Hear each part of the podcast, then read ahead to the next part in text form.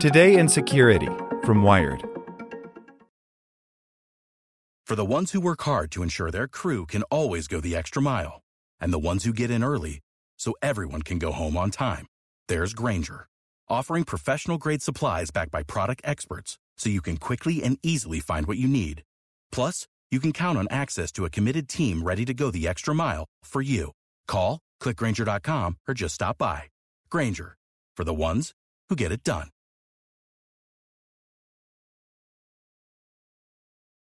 Want to learn how you can make smarter decisions with your money? Well, I've got the podcast for you. I'm Sean Pyles, and I host NerdWallet's Smart Money Podcast. Our show features our team of nerds, personal finance experts in credit cards, banking, investing, and more. And they'll help you make the most of your money while cutting through the clutter and misinformation in today's world of personal finance. You'll get clarity on strategies to help you build your wealth, invest wisely, shop for financial products, and plan for major life events. Listen to NerdWallet's Smart Money Podcast wherever you get your podcasts. Here's today's spoken edition of Wired.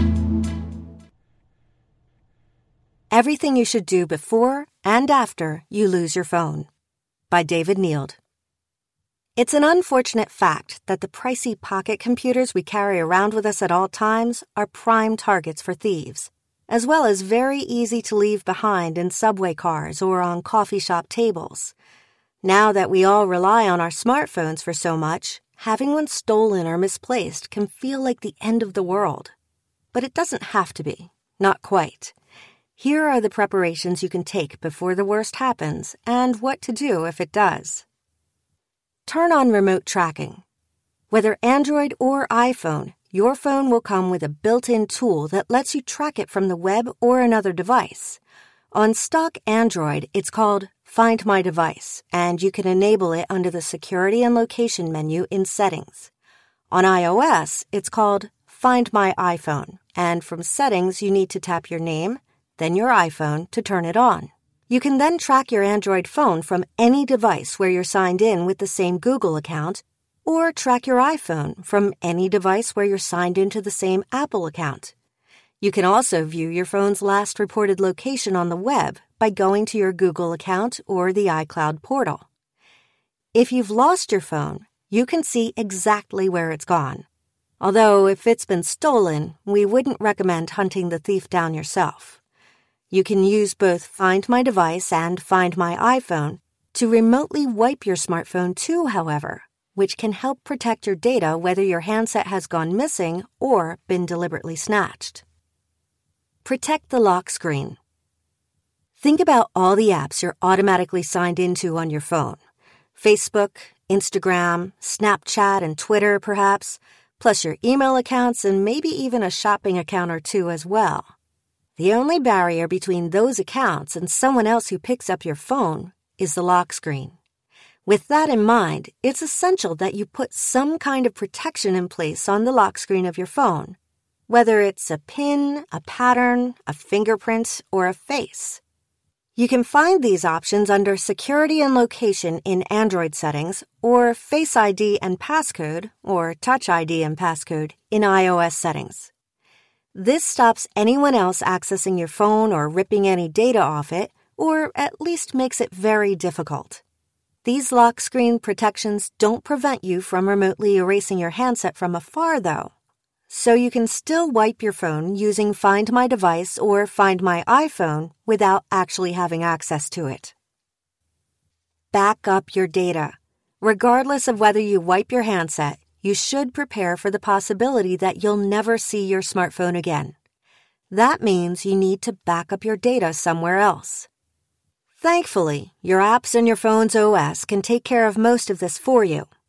Install Instagram on a new phone, for example, Sign in, and your account is right there where you left it. To back up other data, like system settings and app data, turn to your phone's default backup system. On Android, go to Settings, then tap System, Advanced, and Backup. On iOS, go to Settings, then tap your name, then your device, then iCloud Backup, if you've enabled iCloud on your device, which you should. You can augment these backup solutions if you need to Most apps will store files automatically in the cloud for you, but think particularly about photos and videos you take on your phone. Apps such as Dropbox and OneDrive can automatically upload these for you, or you can use the Google Photos or iCloud Photos options that come with your phone, keeping photos and videos in the cloud. Other preemptive measures. You can always take out phone insurance, of course, if you think it's worth it. Most insurance companies will cover you for loss, theft, and accidental damage for a relatively low monthly fee, which will vary depending on the cost of your phone. To help increase the chances of getting your phone back, you can leave a message on the lock screen, maybe including your email address or alternative phone number. From the Android settings menu, choose Security and Location, then tap the cog icon next to Screen Lock, then Lock Screen Message. From the iOS Health app, tap Medical ID to leave an emergency contact or two that's accessible from the lock screen. If you use two factor authentication to get into your key accounts, you might well use an app on your phone or a code sent via SMS to provide your identity. Without your phone, that will be more tricky, so make sure you've set up alternative access options ahead of time. In the case of Google accounts, for instance, you can get a list of backup codes to use if your main two factor method is compromised, or set up a secondary number. If your phone gets lost or stolen, those steps should go a long way to making things easier on you if and when you do somehow lose your smartphone. But there are some things you can still do even after it's gone. Contact your carrier and maybe the police. If your phone goes missing or gets stolen, your carrier should be your first call, though you'll have to borrow someone else's phone, obviously. The network operator can make sure no one is running up a bill using your texts or call credits, or tried to impersonate you using your mobile number. They can lock your SIM card, and you'll get another. If the phone was pinched, log the incident with the local police. The chances of getting your handset might be slim, but they'll be even slimmer if the cops don't know that you're missing a phone. And if it does turn up, the police will be able to return it to you. Those of you who've taken out phone insurance will probably need a crime number to make a claim too, which is another reason to register the theft.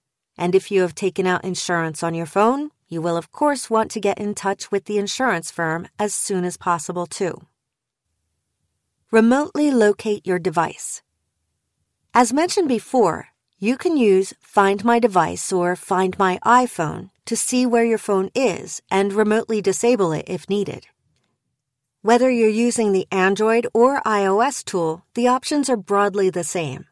If you have another Android or iOS device, you can use that to track down your missing device. If not, head to the web and track from there. Again, don't confront the criminal if your phone's been stolen. You'll see you have options to make the phone ring if it's lost somewhere in the house. You can also remotely lock the screen if you think it might have been unlocked when you left it, or remotely erase the device. That's the safest option. Just make sure you've got backups in place. Check your online accounts.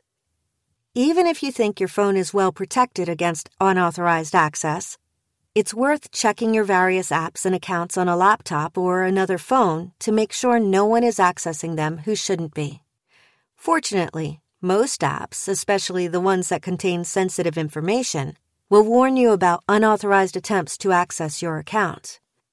On Facebook, for example, there is a page where you can see current logins. If there's one you don't recognize, or you see your stolen or lost phone in the list, you can click the three dots to the right, then log out.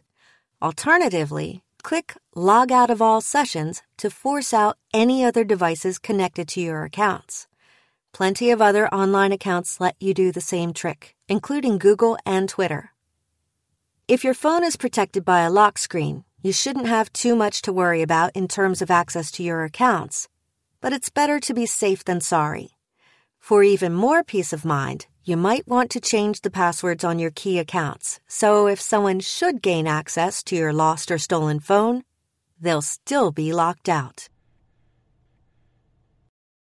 For the ones who work hard to ensure their crew can always go the extra mile, and the ones who get in early so everyone can go home on time.